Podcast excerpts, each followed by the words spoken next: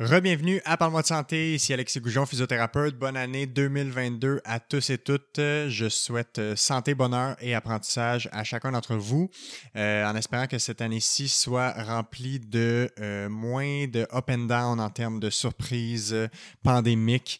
premier épisode de l'année aujourd'hui, épisode numéro 32. Je reçois deux nutritionnistes du sport, un duo extrêmement dynamique avec une comment dire, une, une affinité vraiment euh, qui, a, vraiment aider le podcast parce que c'est des gens qui sont habitués de travailler ensemble. Donc, euh, Eve Crépeau et Nicolas Leduc-Savard, qui sont les deux nutritionnistes du sport. Euh, les deux ont des tâches comme enseignants ou comme dans, en enseignement dans le programme de nutrition à l'Université de Montréal. les deux qui sont cliniciens, mais également conférenciers et extrêmement occupés. Donc, ont vraiment un, bagage d'expérience super intéressant à amener la discussion. Aujourd'hui, on a parlé évidemment de nutrition du sport puisque c'est leur domaine, c'est ce qu'ils connaissent mais on a surtout essayé de démystifier beaucoup de choses euh, euh, à, même la nutrition du sport. Donc, beaucoup de mythes euh, qui, sont, qui, qui demeurent dans la circulation de bouche à oreille par tous les, les, médias ou toutes les sources d'informations qu'on peut avoir. Donc, on a essayé de mettre de l'ordre là-dedans. Donc, concrètement, on a parlé de comment on devrait s'alimenter pour le sport, que ce soit autant pour la performance que pour le plaisir. On a parlé des différents types de nutriments qui sont importants pour la performance sportive. et on a démystifier toutes sortes de choses euh, tout aussi le fun les unes que les autres. Donc euh, voilà, sans plus attendre, je vous laisse apprécier cet euh, premier épisode de, 2022. Alors sur la nutrition du sport avec les nutritionnistes du sport, Eve Crépeau et Nicolas Leduc Savard.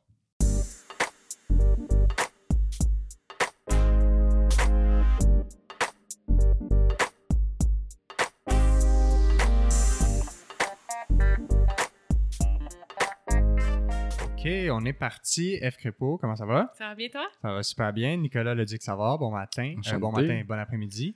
Ah, ça dépend à quelle heure tu t'es levé. Très bonne réponse. Et aussi, 99% euh, des podcasts que je fais, c'est le matin. Fait que c'est ma phrase euh, pour laquelle je suis habitué. C'est ça. Très content de vous recevoir pour parler de nutrition du sport aujourd'hui. avant qu'on se lance dans le vif du sujet, essayons de faire un petit survol de vos activités professionnelles qui sont très multiples et diversifiés qui gardent vos semaines euh, probablement très le fun. oui. Euh, fait que les deux, vous êtes nutritionnistes du sport. Vous avez une maîtrise en nutrition du sport. Exact. Euh, vous avez, avez-vous gradué les deux de l'Université de Montréal? Tout à ben fait. oui. Ouais. Dans les dernières années, dans le dernier, la dernière décennie? Ouais. Ouais. Moi, j'ai fini mon bac en 2011. Fait que ça, ça va faire 10 ans là, en décembre. Déjà. Wow. Excellent. Puis, euh, bon, vous travaillez exclusivement avec, bon, surtout en nutrition sportive, euh, un peu aussi avec une clientèle active, monsieur, madame, tout le monde. Ouais. Puis, euh, c'est ce qui fait en sorte que vous êtes des invités de choix pour parler de nutrition du sport aujourd'hui. Mm-hmm. Fait que, grosso modo, si on fait un petit tour de table pour savoir à qui on a affaire, on commence avec toi. Eve, qu'est-ce que tu fais dans la vie ou ça ressemble à quoi tes occupations? Ouais, je fais beaucoup de choses différentes. je vais essayer de rien oublier. Donc, je travaille à l'Université de Montréal. Je, suis la nutritionniste des carabins. Donc, carabins, là, on, souvent, on pense à l'équipe de football, mais c'est vraiment tout sport confondu, là, exactement. Euh, à la clinique universitaire de nutrition, où est-ce que Nicolas travaille aussi avec moi. Puis, on a beaucoup de stagiaires aussi là-bas qu'on supervise. Donc, ça, c'est un autre mandat. J'enseigne aussi à l'Université de Montréal plusieurs cours, dont le cours de nutrition sportive, justement. En parallèle à tout ça, je suis un peu à mon compte. Donc, je travaille pour le CF Montréal, donc l'ex-Impact. Euh, je travaille pour Baseball Québec aussi. Euh, et je travaille pour les Jeux du Canada, donc avec la délégation du Québec, comment guider tous les sports du Québec qui vont aller aux prochains Jeux du Canada à Niagara en août prochain. Donc, principalement, c'est ça. Et en parallèle à tout ça, avec Nicolas, justement, on a Avocardio. On a créé il y a peut-être un ou deux ans, euh, qui, est, qui se veut des conférences en nutrition sportive principalement, ludiques, éducatives et le fun. On voulait un peu se distinguer de des conférences un peu plates, je vais dire en parenthèse. Qui existent beaucoup. Qui existent beaucoup dans, dans, plein de domaines, là, pas juste la nutrition, mais la nutrition. comme, comme nous, on est en nutrition, on voulait faire une offre un peu plus euh, intéressante, drôle. Puis euh, on s'est lancé euh, il y a un an à peu près. Là. Ouais, on a commencé les, ouais, les premières, c'était un an à peu près. Exact. Super. Ça va bien à date? Ça va bien. là, je te dirais que ça a comme. Ça a tombé en même temps que la pandémie. Ouais, ouais, ouais. fait que là, tu sais, au début, les ça, a un peu tout coupé les, les conférences, les, les, milieux de travail. essayait juste de survivre puis de voir qu'est-ce qu'il faisait avec tout ça. Ouais. Finalement, on a, on a donné quelques conférences en Zoom, Ouais. évidemment, le fameux Zoom. Ouais. On n'a pas encore donné des conférences en personne. On, est es- prêt. Ouais, on espère que ça, va ouvre, revenir. là, ça ouvre Ouais. parce que je, je donne Ouais. des conférences dans les cliniques médicales, comme pour les médecins, les infirmières, puis comme là, les derniers mois, on a eu là, genre les premières. Là, en Ouais, c'est présentiel. ça. On a fait beaucoup de Zoom aussi, ce qui Ouais. est correct. là. C'est Mais, correct, euh, mais c'est comme. beaucoup plus le fun dynamique Ouais. en personne. Mais tu sais, en Ouais. Zoom, on a quand même, tu sais, vu qu'on était dans nos cuisines, on a quand même réussi à cuisiner des, des, Ouais. petites boules d'énergie Ouais. en direct avec les, le monde Ah, ok, cool, en cool, Zoom. Fait que ça, c'était Ouais. vraiment nice. Super. Mais- Fait que ton tour, Nicolas, qu'est-ce que tu Ouais. fais dans la vie? Moi non plus, je vais essayer de rien oublier. Je vais commencer par avocardio, comme Ouais. ça. Fait que avocardio, conférence très le fun en, en nutrition sportive. Et on se prend pas au sérieux, mais on, euh, on prend ce qu'on fait au sérieux. Ouais. Euh, Ah, c'est bon, ça. C'est-tu votre slogan? Non, mais ça, pourrait. l'être. euh, fait a ça. Sinon, euh, je travaille aussi à l'université avec, ben, comme Eve, là, Ouais. comme superviseur de stage euh, à l'université. Avec Eve aussi, je donne euh, une- une- un cours de temps en temps dans les cours dont elle est chargée de cours. Ouais. Exact. Ouais. Je l'ai que- recruté, tu sais. Ouais, Ah, c'est bon. J'ai une bonne plug. exact. Euh, fait que j'aime vraiment avoir le contact avec les étudiants. Je trouve ça cool de, tu sais, de voir la relève puis de voir déjà les, les influencer en quelque Ouais, sorte. ouais, là, c'est effectivement. pour- De la bonne manière. Ouais. Euh, fait qu'il y a ça. Sinon, je travaille aussi beaucoup à mon compte pour rencontrer des clients en nutrition, euh, des sportifs, des athlètes et du monsieur, madame, tout le monde. Euh, sinon, avec euh, Xavier, qui est un de mes amis, Ouais. j'ai le. On a Gourmand Gourmand, que ça s'appelle. Ouais. Euh, une page Instagram où on publie du contenu euh, aussi drôle, tu sais, Ouais, ouais, informatif. effectivement. Xav, il est aussi une excellente tête de recettes, là, fait qu'il y a beaucoup de recettes. Puis lui, il est vegan, fait que c'est des recettes vegan. Mais, Qui est euh, un nageur. Ouais, Xav, c'est un. Xavier Dernay, pour ceux qui veulent googler. Nageur de longue distance, il a gagné deux fois la traversée du lac Saint-Jean. Ouais. Puis c'est ça, il est vegan, fait que là, on- c'est des recettes vegan avec, euh, avec des conseils nutritionnels. Puis on a écrit un livre qui est sorti en avril. Ouais. Qu'on a eu beaucoup de, beaucoup de fun à faire ça, c'est notre beau petit projet de pandémie. Ouais, assurément. Ouais, fait qu'il y a ça. Sinon, quoi d'autre que J'écris des articles sur Internet pour un nouveau mois.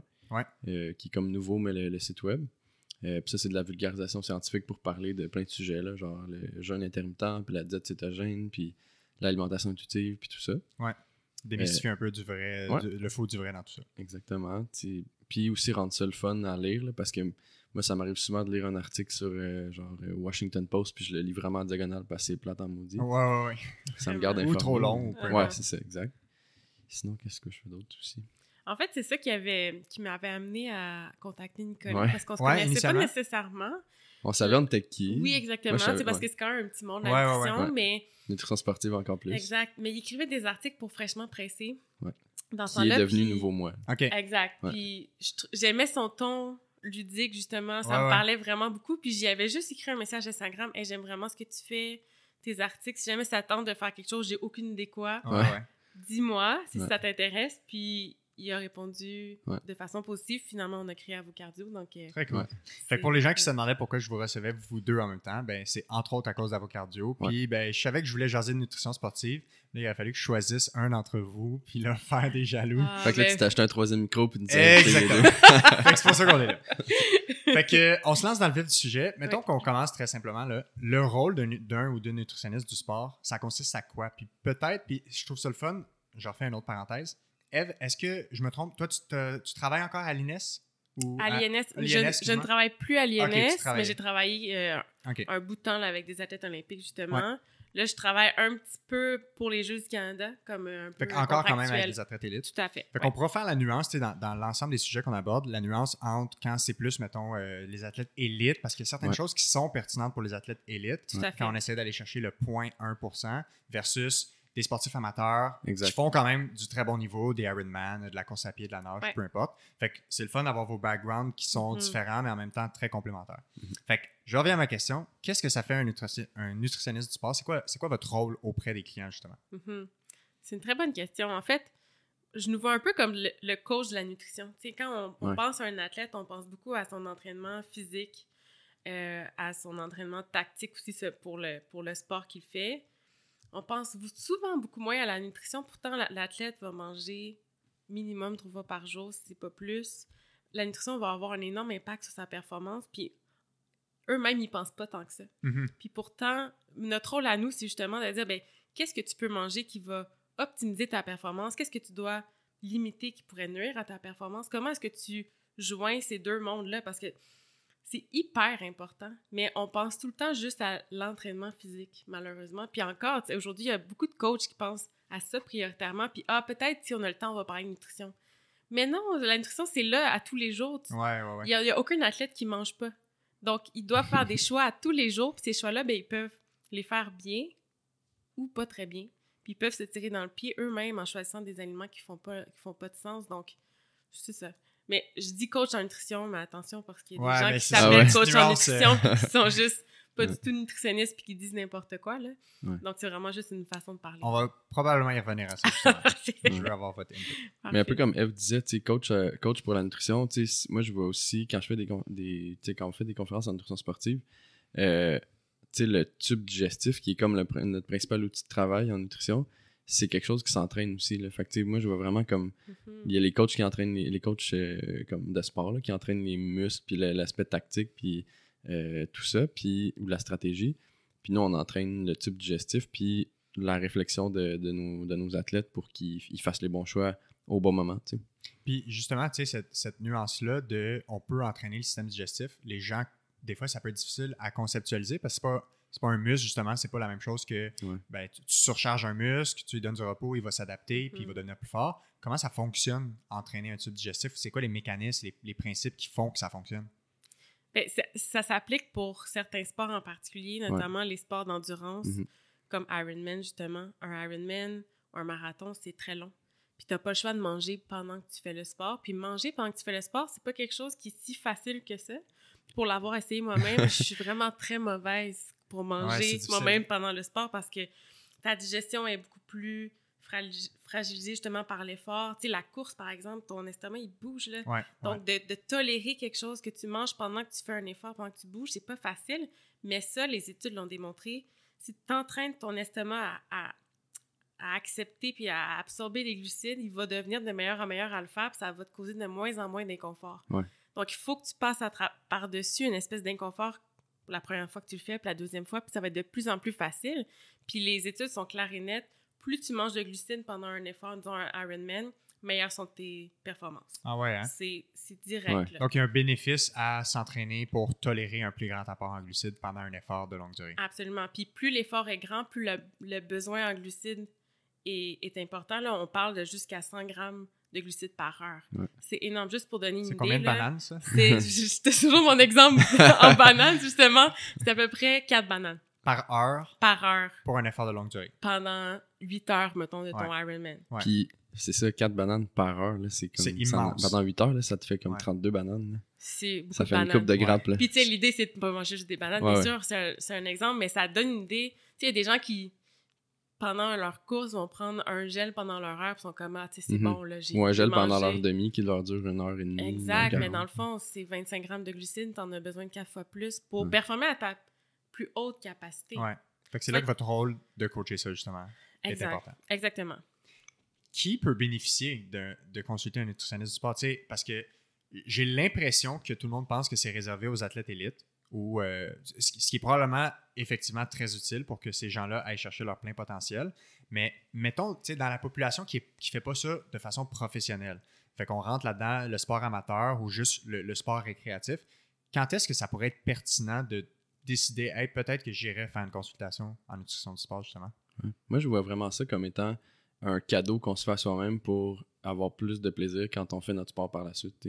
Que ça soit euh, s'entraîner au gym pour euh, bencher euh, deux plates, ou pour euh, courir un demi-marathon, ou juste parce qu'on a le goût d'aller à notre classe de Zumba en ayant assez d'énergie, ben, en sachant quoi manger avant ou quoi ne pas manger avant ou comment bien s'hydrater avant, on va avoir pas mal plus de fun à faire notre Exact. activité. Ça va être, on va avoir de l'énergie, on va revenir, on va se sentir bien, on va savoir aussi quoi prendre après pour pas être comme affamé puis avoir tu sais juste l'énergie mentale puis physique pour Ouais. aller se préparer un vrai repas pour la pour la suite tu sais, puis Tout à fait. Tu vas juste mieux te sentir pendant le sport que tu fais.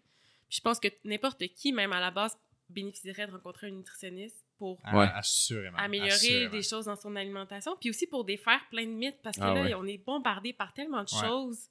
Le marketing alimentaire, des gens sur les réseaux sociaux qui disent X, Y. Ouais. de défaire le vrai du faux de, de tout ça. Puis d'après, de, comme tu dis, Nicolas, ben, que ce soit parce que je veux faire un premier demi-marathon, parce que c'est ça que, que je veux prendre la masse musculaire au gym, la nutrition peut toujours venir faire une petite différence. Ouais. Ce serait quoi, euh, tu sais, si les, les gens qui sont actifs, qui font de l'activité physique régulièrement, c'est quoi des signes ou, ouais, mettons des petits signes qu'ils pourraient reconnaître chez eux, qui pourraient être signes de, hey, justement, ça pourrait être bénéfique de consulter en nutrition du sport? Y a-t-il des choses que les gens pourraient, tu sais, des petits signaux d'alarme qui disent, hey, il y a peut-être quelque chose à faire en nutrition, en lien avec leur pratique d'activité sportive? Ouais. Ben, un peu comme Nicolas disait, comment tu te sens pendant que tu fais l'activité? Est-ce que tu as mal au ventre, tu as des crampes, tu te sens pas bien, la digestion ne passe pas? Est-ce que tu manques d'énergie? Mhm. Mhm. Euh, Est-ce que tu vois tes performances qui diminuent? C'est pas normal. Peut-être Ouais. que c'est signe qu'il y a quelque chose qui manque à ton alimentation ou c'est autre chose, mais ça vaut la peine de- d'aller investiguer. Des étourdissements ou tu sais, des fois, c'est juste. Tu finis ta journée de travail puis t'as pas t'as juste pas de gaz pour aller t'entraîner. Ouais, des ouais. fois, c'est aussi comment placer tes collations après le dîner pour euh, te sentir énergique, pour- ou, tu sais, juste pour avoir la motivation d'aller t'entraîner après. Puis manger dans le bon délai pour pas que ça soit trop lourd avant d'aller t'entraîner non plus. tu sais? Ouais.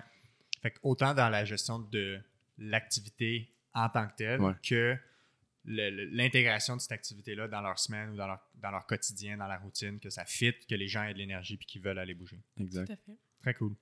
Euh, si on jase de justement concrètement qu'est-ce qu'on doit manger, qui est probablement la question que vous avez le plus, euh, on, on verra tu sais, jusque où on va dans les nuances, dans les détails. Puis tu sais, souvent, ce que, ce que j'aime, c'est de déterminer aussi qu'est-ce qui est absolument vraiment essentiel, puis qu'est-ce que beaucoup de gens mettent beaucoup trop d'emphase, puis des fois, c'est pas nécessaire. Mhm. Fait que mettons qu'on parle de avant qu'on s'entraîne. Mhm.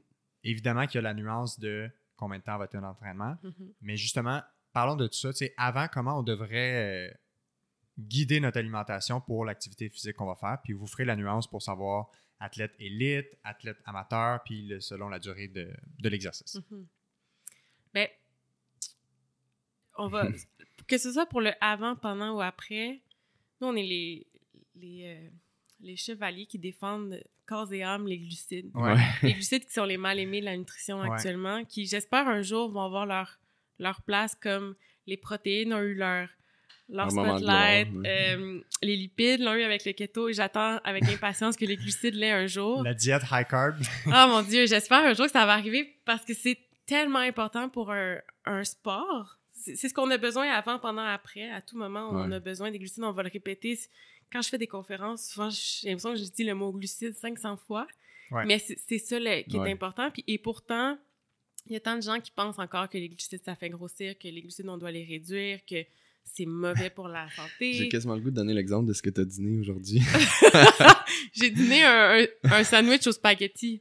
Il y Hey, avait littéralement du spaghetti dans mon sandwich, puis j'ai trou- j'ai vu ça sur le menu, j'ai trouvé ça vraiment euh, Puis t'avais quoi à côté? euh, un Coca-Cola, euh, euh, tu sais, québécois, là. Ouais, ah, le- le cola. Oui, en oui, j'ai- Ouais, j'ai- fait que j'avais j'ai envie. Mais c'est ça, tu sais. Mais on- je dis pas le doit manger ça tout le temps, mais c'est Mais juste pour pas c'est démoniser. Ouais, c'est ouais, pas exact. démonisé exactement. J'avais envie d'en prendre, ouais, je l'ai pris, mais C'est tu sais, l'important, c'est juste pas en prendre nécessairement tous les repas, parce que t'en as pas besoin tout le temps, Non, mais si c'est t'en as envie, t'en prends, puis c'est tout. Puis Exact. les, puis les glucides, ça fait pas grossir. Arrêtez de penser ça, s'il vous plaît. Puis c'est souvent en, stre- en se restreignant que, euh, tu sais, moi, j'ai beaucoup aussi, comme on disait au début, de clientèle, monsieur, madame, tout le monde. Ouais.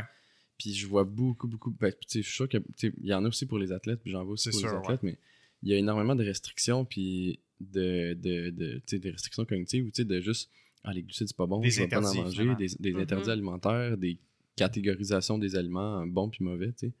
Puis ça, ça mène à beaucoup de. Tu sais, on s'empêche de manger quelque chose, mais tu sais, ça.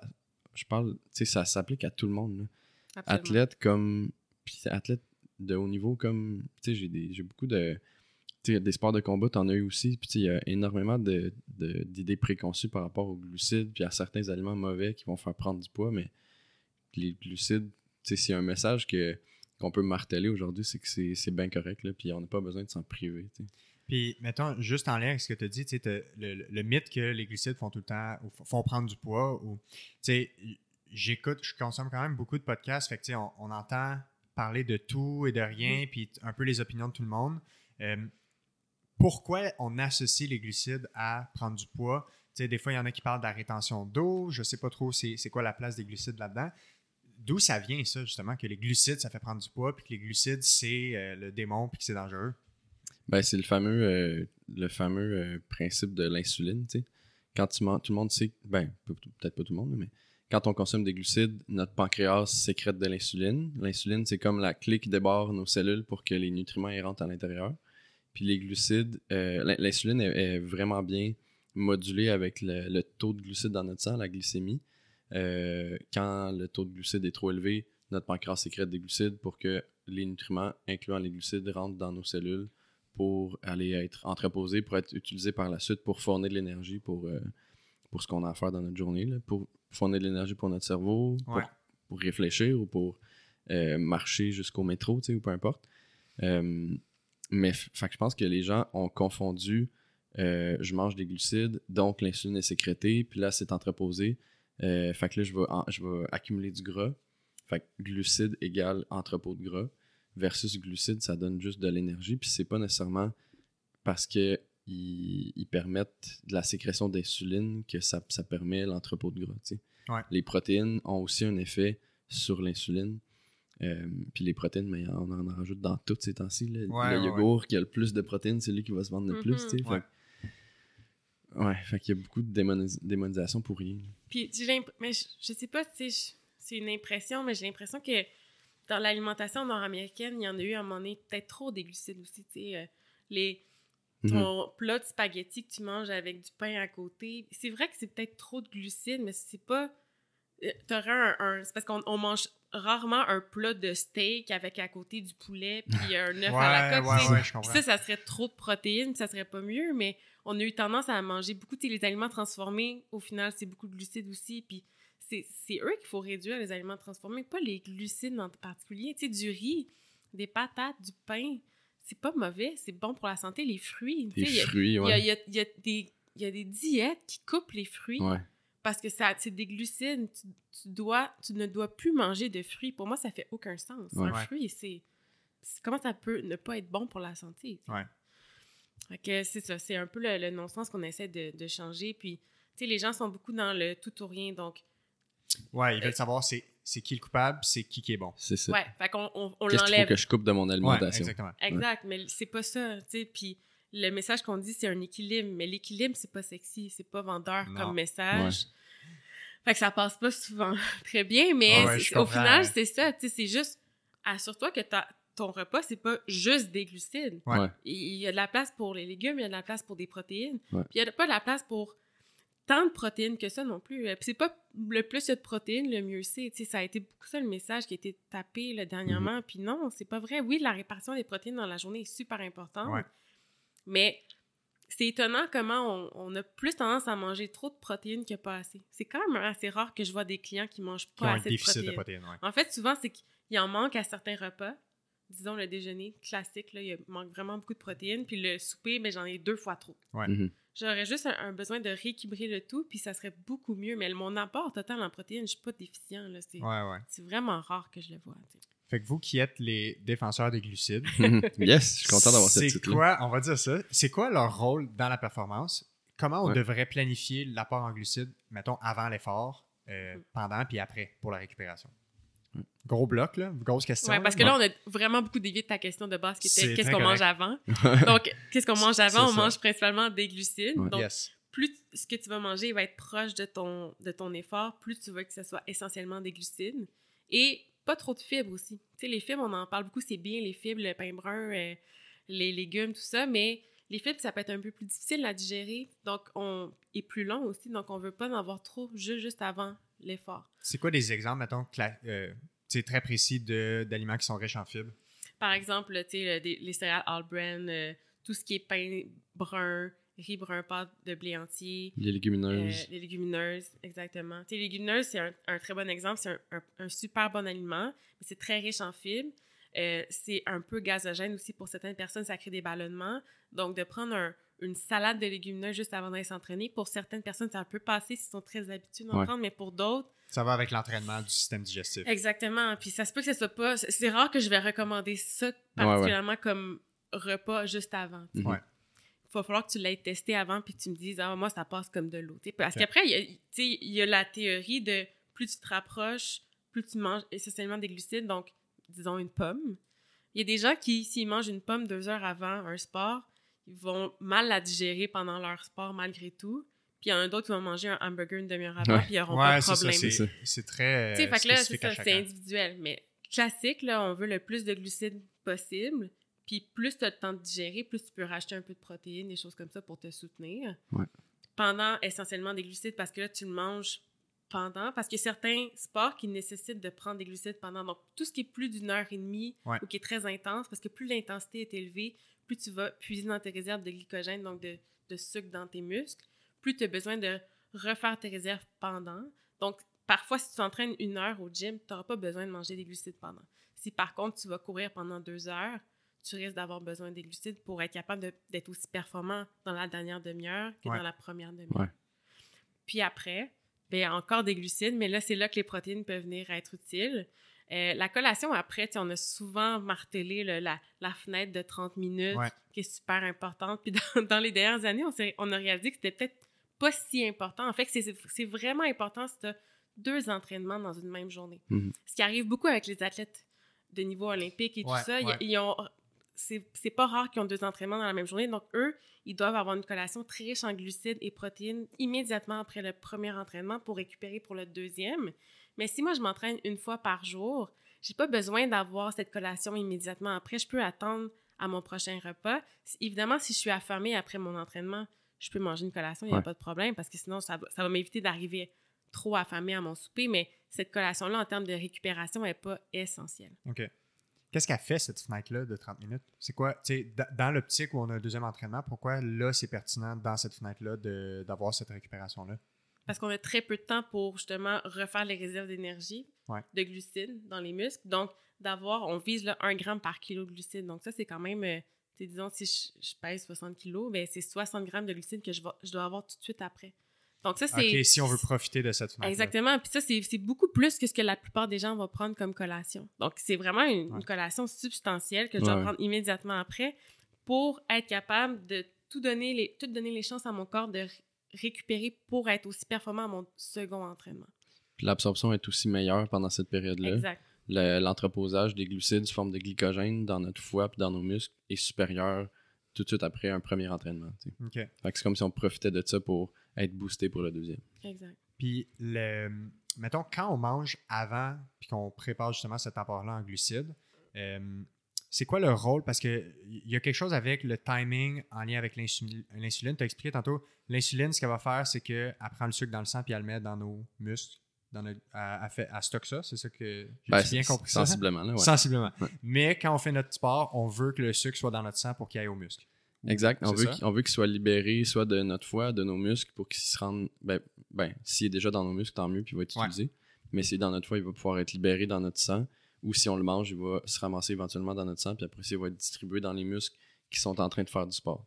Fait que c'est quoi, mettons, le- le- la fenêtre de timing que à- avant l'entraînement, si on prend trop de glucides à telle durée, on pourrait avoir l'insuline, mettons un pic d'insuline qui ferait en sorte que ça peut-tu nuire à la performance ou quoi que ce soit ou il n'y a, rien de tout ça? Pas vraiment, non. Tu sais, quand on. ma- Manger trop de glucides avant l'entraînement et que l'insuline nuise à notre performance, Ou mettons la durée, tu sais, si je la prends, mettons, une demi-heure avant l'entraînement versus tout de suite avant que l'insuline n'a pas le temps d'être sécrétée ou je sais pas trop. Ben, je te dirais le plus tôt avant, euh, le plus ça va être disponible directement dans ta, circulation, dans ta circulation sanguine pour être utilisé. Fait que si c'est rapidement ingéré, là, Ouais. comme cinq minutes avant. Mhm. Ouais. Mais mettons que tu manges quelque chose de su- tu sais, des glucides vraiment simples, genre un sac de Skittles, Ouais. mettons 45 minutes avant, il va t'en rester en circulation, mais peut-être qu'il il t'en restera pas autant que si tu l'avais pris plus tôt. tu sais. C'est ça. Parce que tu as des, t'as des glucides qui sont un peu plus lents à absorber, Ouais. comme l'amidon, par exemple, versus le, le glucose, fructose, sucrose, qui est plus rapide. Donc, il y a différentes stratégies qui existent, mais après, c'est difficile parce que l'absorption est, est difficile à savoir exactement. sais.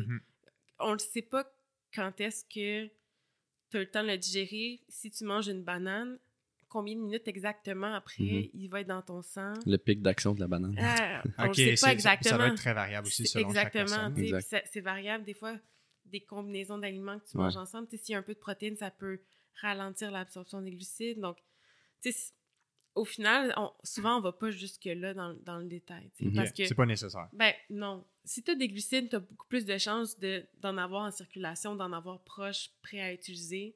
Tu risques d'avoir plus d'énergie. Tu risques pas d'avoir faim aussi pendant ton entraînement, ce qui est autre chose. Tu sais, ça peut nuire à ta concentration si tu sens que tu as faim. Euh, Puis c'est aussi d'y aller avec ben, qu'est-ce qui, qu'est-ce qui passe bien avec toi? Tu sais, comme on disait tantôt, le hamburger versus la pomme, mais on va Mhm. faire plusieurs tests. Puis la nutrition sportive, c'est beaucoup, beaucoup de tests. Tu sais, même pour le pendant, tantôt on parlait d'entraîner son estomac. Je travaille beaucoup avec des gens qui font des Ironman, puis à chaque personne, il y a des aliments qui fonctionnent bien avec, Mhm. puis d'autres, tu sais, comme euh, avec mon copain qui fait des Ironman, ben, il- lui, il mange des Oreos, puis des guimauves Ah ouais. pendant hein? son Ironman, puis un autre, un autre client à qui j'ai fait, ben lui, c'était- peut-être euh, du sirop d'érable, puis euh, ah, lui, c'était les Rice Krispies, ça, ça Moi, j'en ai un c'est des, des soupes ramen. Exact, fait que Ah ouais, hein? Ouais. tu peux pas reprendre un même plan qui fonctionne avec quelqu'un puis le reproduire. Il faut juste que tu fasses des tonnes de tests puis Ouais. voir, ah ben, toi, c'est les Rice Krispies qui fonctionnent, ok. Puis faut juste que tu sois créatif dans tes idées de glucides qui se transportent bien. qui- Puis tu dis, ah ben, les guimauves, ça fonctionne pour lui, ça devrait fonctionner pour toi, mais ah non, moi, euh, ça me donne mal au cœur ou peu importe. Fait que, il faut vraiment juste faire plein de tests pour Ouais. voir qu'est-ce qui passe mieux ou pas. Mais tu vois, j'ai l'impression souvent, c'est un des, un des rôles des nutritionnistes aussi, c'est d'avoir cette capacité à suggérer des idées, Ah Ouais. suggérer des C'est propositions. beaucoup de créativité. Tu sais, mettons, tu sais, je sais pas pour vous, là, mais moi, je cuisine tout le temps les mêmes recettes. Là. Sais, Mhm. Jusqu'à temps que, oups, t'es invité à souper chez quelqu'un, puis là, oups, c'est une bonne recette, tu l'ajoutes. mais on reste souvent confortable dans les mêmes choses qu'on connaît. Euh, c'est quoi, mettons, vos exemples que vous aimez donner, de genre de collation de avant, de genre de choses qu'on peut manger pendant, puis après ça pour la récupération? C'est quoi vos exemples préférés? Ou mettons que les gens veulent des idées concrètes. C'est drôle que tu parles des collations parce que je le dis souvent à mes étudiants, comme il n'y a rien de que je fais plus avec mes clients que donner des idées de collation. Ouais, des idées. Puis c'est c'est triste qu'on n'ait pas de cours au, au bac d'idées de collation parce que c'est une des choses les plus concrètes qu'on Hey, fait. ça serait puis- malade. ça. Ce serait trois heures sur les collations. Ça serait très Voici toutes les idées de collation du monde entier. Puis pour vrai, les gens, après un fruit et une barre tendre, n'ont plus d'idées. C'est ça. Puis, il y a- t'as beau connaître toute la théorie du monde sur le lycopène, la lutéine, mais si t'as pas d'idées concrètes de, de collation, parce que les stagiaires, souvent, eux aussi, ils ont pas plus d'idées qu'un fruit puis une bâtante, puis après, ils, ils ont un, un blanc, Ouais. Ouais. Donc, euh, au fil du temps, on a développé des, des Mais moi, j'ai trouvé la, le truc, c'était de leur faire faire un outil à mes stagiaires pour qu'ils créent des idées de collation. Ouais. Puis comme ça, ils, les- ils les ont retenus, tu sais, puis maintenant, ils sont à l'aise de les dire. Mais, euh, tu sais, une collation, souvent, c'est comme un... Dépendamment du... Tu sais, si c'est tout de suite avant le sport, c'est sûr que ça va être juste des glucides. tu sais. Ouais. Ça va être un fruit, ça va être une petite euh, toast avec euh, de la confiture dessus. Tu sais, quelque chose de vraiment simple et facile à absorber. Une banane, un petit muffin de maison, tu sais, quelque chose comme ça. Mais si tu as plus de temps ou si c'est, mettons, euh, dans un après-midi, puis là, tu, travailles, puis tu as juste un entraînement dans comme 3-4 heures, ben, ça faut, faut que la collation contienne à la fois, mettons, des glucides riches en fibres, tu sais, quelque chose qui va stabiliser ton énergie, et une source de protéines pour te rassasier, tu sais, calmer ta faim jusqu'à l'entraînement ou jusqu'au prochain repas. Fait que là, c'est comme un mix. Mettons, ça peut pas être juste un fruit, ça va être un fruit, puis genre un morceau de fromage ou des noix ou des graines de citrouille ou quelque chose de même, tu sais. Faut tout le temps qu'il y ait la combinaison des deux si tu veux faire une vraie collation rassasiante. Mhm. Mhm. Moi, j'aime beaucoup les boules d'énergie. Ouais, Euh, ils sont assez simples à faire. Ils sont faciles à faire. Souvent, c'est même pas de cuisson. Ouais. Il y a des tonnes et des tonnes de recettes sur Internet. Tu peux faire ça un peu avec tout ce qui traîne dans tes armoires. Puis tu peux les congeler. Puis c'est quelque chose que tu peux manger à la fois avant, pendant, puis même après. tu sais. Puis t'en manges une ou deux ou trois selon ton niveau d'énergie, à quel point tu as faim ou pas. Euh, c'est super le fun. Puis ça fait différent justement des fameuses bartendes. là. Mhm. Les bartendes, ça file. Ouais. Euh, Puis souvent, il y a beaucoup de bartendes que les- si les gens ne les font pas maison, c'est des produits quand même souvent très transformés, dépendamment des types de bartendes. absolument. Ouais. Ouais, ouais. C'est des produits ultra transformés. à la, majorité du temps. Ouais, ouais. OK, fait que là, je résume ça pour voir si j'ai bien compris. puis Ouais. Vous me dites si jamais je me trompe, OK? Mhm. Avant, on mange des glucides. T'as rien compris. Défenseur des glucides. Plus je suis proche du moment où je Ouais. commence mon effort physique, plus je devrais juste prendre des glucides. Ouais. Si je suis plusieurs heures avant, un peu de protéines, un petit peu de fibres, stabiliser l'énergie. Yes. C'est ça? Pendant mon entraînement, si je m'entraîne moins d'une heure puis que c'est pas une très très haute intensité, souvent on peut juste s'hydrater puis ça devrait être correct. Ouais. Plus l'entraînement est long, plus on doit avoir notre apport en glucides. Jusqu'à 90-100 grammes si on fait des efforts comme plus de que 3-4 heures. Ouais, c'est deux heures et demie et plus. Deux heures Où et demie et plus. va jusqu'à 90 grammes. Puis- Par heure, là. Ouais, sinon, on va viser 30 à 60 grammes par heure, mettons, pour euh, Ouais. une heure et demie à deux heures et demie, disons. Fait que de 1 heure à 1 heure et demie, en général, la majorité des gens peuvent se passer de glucides. Ça devrait être correct, ouais. Puis 1 heure et demie à 2 heures et demie, c'est 30 à 60 grammes. Exact. Puis tu sais, c'est- c'est tough là, de digérer Ouais. plus que 60 Ouais, ouais. grammes par heure. Là. Faut vraiment qu'on se pratique. Là. Ah, c'est- difficile. Parce que aussi, il y a aussi l'impact, euh, plus la durée de l'entraînement ou de, de l'effort. Tu sais, mettons les Ironman, Ouais. Mhm. euh, à un moment donné, il y a la faim. Euh, Dans le sens qu'ils peuvent avoir l'apport en glucides, mais s'ils prennent juste en gel ou juste en Mhm. liquide, des fois, tu as, faim ou tu, tu as un craving de vouloir manger quelque chose qui semble plus soutenant, qui semble Ouais. plus Ouais. de la vraie bouffe, entre Ouais. guillemets. tu sais. Ouais. C'est quoi les idées dans ce temps-là pour soutenir ou stabiliser la faim? Qu'est-ce Ouais. qui peut aider? Mais ce qui est vraiment le fun avec le Ironman, c'est que tu as le vélo au milieu. Puis le vélo, Ouais, c'est la parfaite place pour manger des choses plus consistantes. Tu devrais pas manger, perdre ton temps avec des gels ou sur le. Parce que je te, con- je te confirme que si tu fais un Ironman au complet juste avec des gels, ton estomac, ton estomac il- il t'offre pas la run, c'est sûr à 100%. J'ai été témoin de ça cet été. Ouais. J'ai un ami qui a fait Ironman, puis je l'ai accompagné pendant une certaine partie. Je pense qu'il a mangé comme 36 gels. Oh, là, Oh, boy, boy. puis c'était pas des Mais bons ça, c'est les gens qui sont pas préparés en nutrition. Puis tu sais, le, le, le triathlon, souvent on parle que la, la quatrième épreuve, c'est la nutrition. Ouais. Parce que ça, ça fait une énorme différence dans le triathlon, surtout dans une distance comme le Ironman. Donc les gestes, tu devrais les garder à la fin pour la course quand déjà il n'y a plus grand-chose qui passe. Mais sur le vélo, tu sais, moi j'ai j'ai testé des, euh, des wraps bananes Nutella Ouais, que ouais. tu peux manger quand même, qui, qui est plus consistant. Mhm. Euh, justement, des, tu sais, les, les, euh, les Rice Krispies. Il y en a qui font des rice cakes Ouais. euh, maison. Là, donc, c'est vraiment du riz. Ouais. Euh, J'en ai qui, qui mangent juste des patates aussi. Là, parce qu'à un moment donné, tu te tannes aussi de manger des, Ouais, du sucré. Le sucré, ça tombe vraiment sur le cœur. Ouais. Puis c'est dommage, mais la majorité des glucides, c'est sucré. Mhm.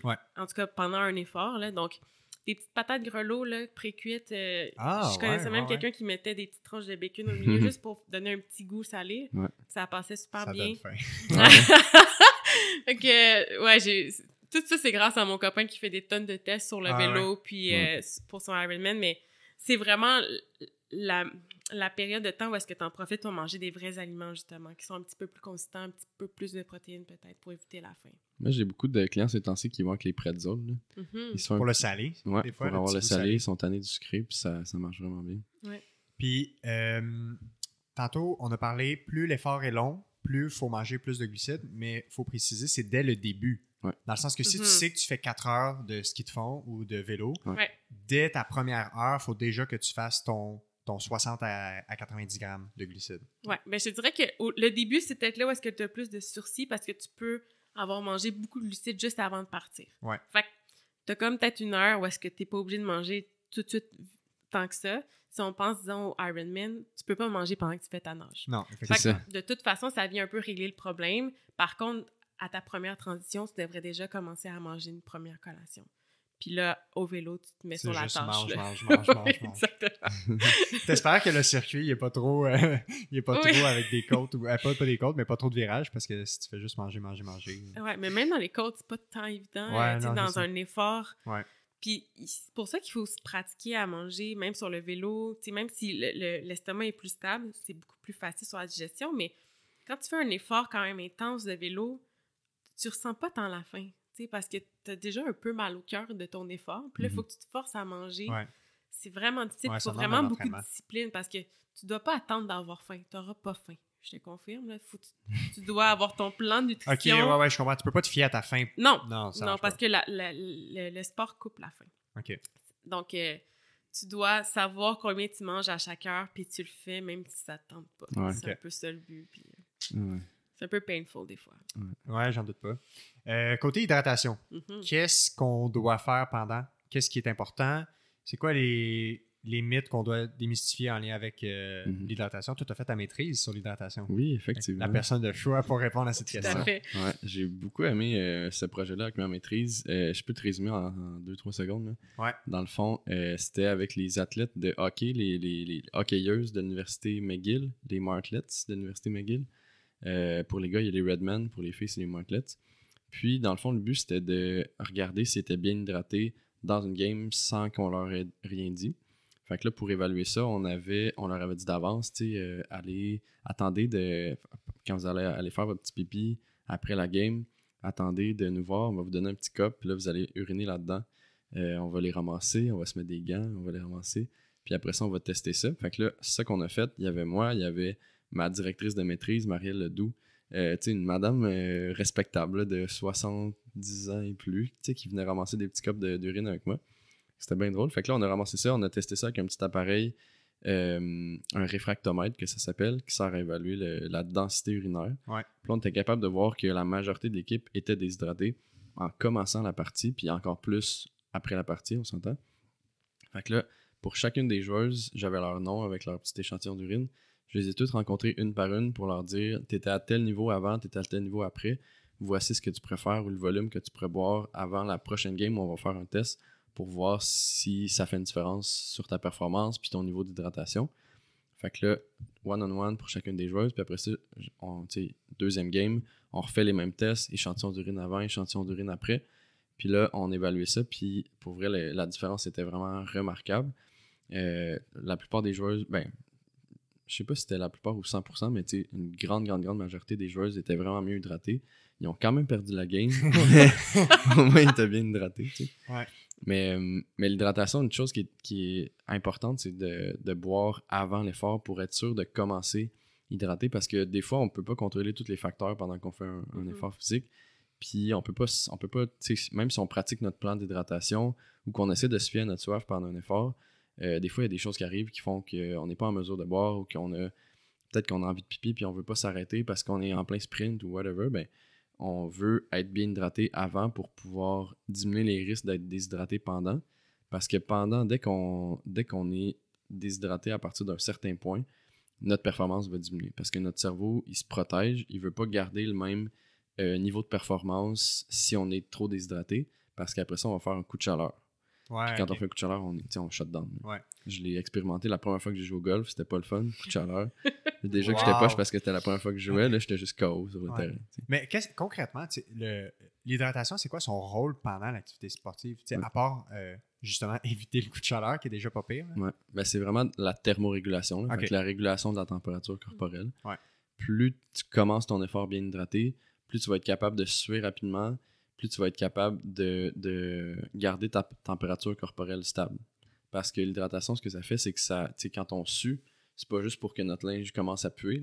Ça a une Ah, fonction. ok, il y a d'autres fonctions. ça a une fonction. Ok. Dans le fond, les petites gouttelettes se ramassent euh, à la surface de notre peau. Ouais. Puis là, je te ramène à ton cours de chimie. Ouais, il y a quoi dans les, la condensation, je sais pas trop. Ouais, quoi, exactement. La réaction euh, euh, exothermique. Ouais, ouais, exothermique. Mhm. Quand les petites euh, gouttelettes, ils s'évaporent, ils s'en vont en, en, en buée, euh, ça, c'est comme si ça prenait la chaleur de notre corps puis ça la libère dans l'atmosphère. Fait que ça nous rafraîchit la surface de la peau. Puis après ça, tous nos petits vaisseaux sanguins qui sont à la surface, ils apportent le sang plus- un peu plus refroidi euh, vers le centre de notre corps par les veines. Puis là, ça rafraîchit notre intérieur. Euh, fait que c'est tout bien fait, la petite Wow, machine humaine. Mhm. Fait en commençant bien hydraté, on permet de mieux réguler notre température corporelle pour pas que euh, la, pour- juste pour maintenir le même niveau de performance du début à la fin, puis pas que ça soit un, un enjeu. tu sais. Parce que si ta thermorégulation est affectée, tu vas avoir ce sentiment genre de, de surchauffe. Mhm. Ouais. Tu sais, comme que tu- justement, ça, Ouais, ouais, ça, quand ça tu- va pas bien. ouais, puis, ça, ça va affecter ta perception de l'effort puis, ta performance. Fait que ça, là, ça a un impact. Ça direct. joue là-dedans. Exactement. Puis Mm. c'est quoi le rôle des électrolytes là-dedans? Puis quand est-ce qu'on quand est-ce que c'est nécessaire d'avoir un apport en électrolytes pendant cet effort-là ou après en récupération? Puis ça fait quoi les électrolytes dans la vie? Mhm. Les électrolytes, c'est un peu euh, comme une éponge. là. Fait que ça garde euh, l'eau à l'intérieur de nous, ça garde le liquide à l'intérieur de nous, ça garde l'osmolarité euh, sanguine, fait que la concentration des, des osmoles, sans vouloir rentrer dans les détails, mais c'est ouais. comme si ça fait une éponge, ça garde l'eau à l'intérieur de nous, fait que ça nous permet de rester mieux hydraté plus longtemps. Euh, puis aussi, quand on fait du sport, je l'ai dit, on sue, mais on perd des électrolytes dans la soirée aussi. Fait que c'est comme si ça vient remplacer un peu ce qu'on perd pour qu'on garde toujours à peu près la même concentration à l'intérieur de nous. Parce que c'est possible aussi euh, de se surhydrater Ouais, quand on ouais, boit ouais. beaucoup d'eau, juste de l'eau. Mettons, souvent, ça arrive au, euh, aux athlètes qui sont un peu stressés. Souvent, dans les études, c'est les athlètes, les, les femmes, mettons, qui arrivent à un marathon, sont peut-être un peu trop stressés. Ils boivent, ils boivent, ils boivent, mais juste de l'eau. Puis là, il fait chaud, puis là, ils suent beaucoup, mais ils suent, puis ils perdent leurs sels minéraux en suant. Mais là, ils, remplacent leur liquide avec juste de l'eau. Fait que là, c'est comme s'ils se diluaient à l'intérieur. Puis ça, la surhydratation, ça peut avoir des effets euh, aussi néfastes que euh, la déshydratation. tu sais. Fait que tu vas faire un genre de. C'est comme si t'allais comme. euh, Il y en a qui perdent connaissance, il y en a qui ont vraiment des étourdissements, puis il y en a qui, ont des décès par rapport à ça. C'est ça l'hyponatrémie? Ouais, Ouais, c'est ça exactement. ok. Qui est comme finalement ta concentration de sel dans le sang ou de sodium qui est largement insuffisante. Exact. Exactement. Il faut savoir que dans la sueur, le- l'électrolyte principal qui est perdu, c'est vraiment le sel. Mhm. Tu sais, dans, dans les boissons pour sportifs, je parle de potassium, euh, magnésium et compagnie.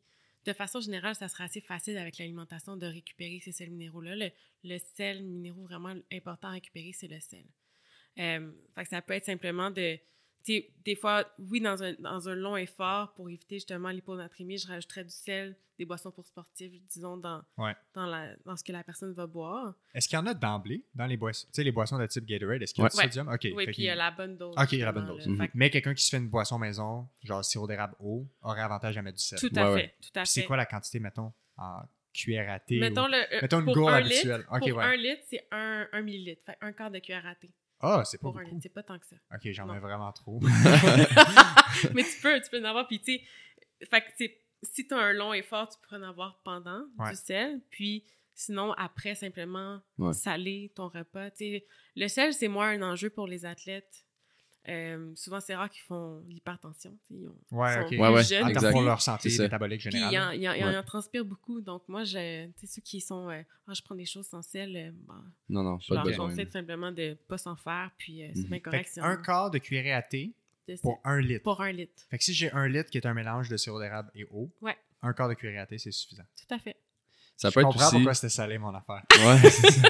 ça peut être aussi, tu sais, mettons, pour pas se compliquer la vie, là, ça peut être genre moitié de ta gourde en jus, mettons. Ouais. Ou, euh, si tu fais une boisson avec du sirop d'érable, il faut que tu calcules un peu plus tes affaires pour être sûr que tu as la bonne concentration de Mhm. sucre. tu sais. Ouais. Mais, mettons, moitié jus, moitié eau, pincée de sel. OK, ouais, ouais. pas genre assez. la poignée de sel avec Ouais. ta, ta petite. ouais. C'est ça. Puis tu as parlé de la nuance, le sirop d'érable, c'est parce qu'il est- plus concentré ou? Ben, Ouais. c'est sûr que le sirop d'érable, c'est c'est très concentré. Puis Ouais. moi, c'était les deux années que j'ai faites au doc, avant, avant de lâcher le doc, euh, c'était un- on essayait de recréer justement une boisson sportive à base de sirop d'érable euh, ou à base d'eau d'érable. Ouais. Mais pour que ça ait les bonnes concentrations, les concent- concentrations similaires au Gatorade, par exemple, au Powerade ou aux autres, euh, fallait calculer la bonne quantité de sirop d'érable, le bon volume de sirop d'érable pour que ça respecte le 6 à 8 là, 6 à 8 grammes de glucides par 100 ml de liquide. tu sais OK, OK. qui ouais. est la bonne concentration pour absorber le sucre, mais sans que ça soit trop sucré. Exact. Ça, c'est ce qu'il y a dans le Gatorade, par Ouais. exemple. OK. Savez-vous, mettons, tu sais, dans un, dans un 1 litre qu'on a pris l'exemple, savez-vous, ça, ça, ça représente quelle quantité de sirop d'érable? Euh, sirops d'érable, je te dirais peut-être un quart de tasse. Un quart de tasse? OK. ça Euh, mais il y a peut-être. Il y a une recette qui existe, là. C'est. euh, Ben moi j'ai une recette dans mon livre là, pour la boisson Ouais, ben vas-y, est-ce que tu Ouais, l'as par cœur? Ouais. Ben par cœur non. Mais Non, je ben, peux, je peux le plugger. Oui, On c'est peut le ça. plugger à la fin au Ouais. pire ou. euh, Ouais. Ouais, ça- Mais je l'ai, ouais, on l'a écrit là. Fait que c'est pas, mais c'est pas, c'est pas sorcier là. Ça doit être à peu près ça un, un quart de tasse pour un litre, quelque chose comme ça. là. Exact. Je me rappelle plus exactement de la valeur nutritive du sirop d'érable, Ouais. mais tu sais, il faut que tu gardes en tête que pour un litre, ben, il faudrait que tu aies entre 60 à 80 grammes. Exact. Ah, ok, De oui. C'est ça. OK, parce que c'était le 6 à 8% Exactement. OK, parfait. Bon. Si les gens veulent la recette précise, ils iront acheter le livre. Ouais, C'est ouais, c'est incitatif à aller acheter le livre. exactement. C'est. Aussi simple que Puis ça. ils vont avoir plein d'idées de collation. Ouais. Ouais, ouais, non. OK, super. Euh, dans le... Bon, récemment, il y a un gros mouvement anti-diète Mhm. dans les dernières années, ce qui est assurément bénéfique pour comprendre beaucoup de choses en lien avec la culture des diètes. Euh, J'ai l'impression que dans la population des athlètes, des sports d'endurance, des sportifs, il y a une nouvelle diète à chaque jour qui devient la nouvelle Mhm. mode, Mhm. qui va euh, euh, tout, tout soudainement changer tes performances et révolutionner ta vie. Qu'est-ce qui est vrai de faux dans tel type de diète peut avoir un effet sur la performance? Est-ce qu'il y a des diètes qu'on sait qui peuvent nuire à la performance? Puis est-ce qu'on sait qu'il y a une façon de manger en général qui est juste bénéfique en général pour la performance? Qu'est-ce qui vaut la peine d'être dit là-dedans? Plus de glucides. OK, donc les défenseurs du glucide, c'est la première chose. Donc, la diète keto, Ouais. qui est la diète le moins glucide possible, sans surprise, euh, je t'apprends que c'est pas super pour les athlètes.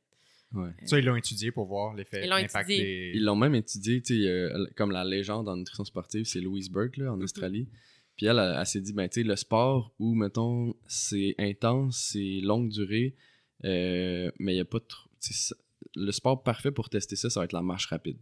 Puis là, on a comme une équipe de marche rapide super performante en Australie avec le centre où on travaille, fait qu'ils ont testé ça. Puis même pour ce sport-là, qui pourrait peut-être être le meilleur candidat pour la diète keto, c'était moins efficace qu'une diète riche en glucides, tu sais. Exact. Puis on fait plusieurs études, plusieurs tests, puis à chaque fois, ça revenait à la même chose. Ouais. C'est moins efficace. Oui, ton corps est meilleur pour utiliser le gras si tu lui donnes juste du gras, Mhm.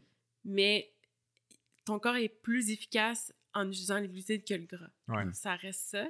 Puis même que en lui donnant plus de gras puis en, en lui donnant moins de glucides, mais ton corps, à un moment donné, perd son efficacité à utiliser les glucides. Exact. Fait que tu te tires vraiment dans le pied en faisant ça. Puis, euh, Mais l'idée est bonne, tu sais, parce que souvent les gens qui veulent manger plus de gras euh, pour, tu sais, pour la, la performance, ils se disent que, tu sais, comme on disait tantôt, nos réserves de glucides dans notre, dans notre foie, dans nos muscles, sont limitées à peu près à une heure, une heure et demie mhm. euh, à haute intensité. Mais mettons, nos réserves de gras, tu sais, moi, dans mon bourrelet gauche, bourrelet droit, euh, tu sais, je suis capable de toffer un bon bout, là. J'ai pas l'air de ça, là, mais... mais je suis capable, tu sais... On- c'est long. Ouais, on a t'as des comme des 10 réserves en 000 masse. calories de réserve. C'est long, les réserves. Fait que là, on Ouais, se dit, ouais. ben, tu sais, si je cours pendant des jours, ben, je vais être capable de. Tu sais, si je mange juste du gras, je vais être capable de toffer longtemps, longtemps, longtemps. Ouais. Mais le- les lipides, c'est quand même moins efficace que les glucides parce que ça requiert plus de molécules d'oxygène pour produire la même quantité d'énergie. Mhm. Puis Ça coûte l'oxygène, plus c'est. cher en oxygène. Exactement. Puis l'oxygène, c'est comme le facteur limitant quand tu as des hautes intensités Ouais. ou quand tu fais des. Mettons, quand tu veux gagner ta médaille au marathon. Peu importe l'effort euh, d'endurance.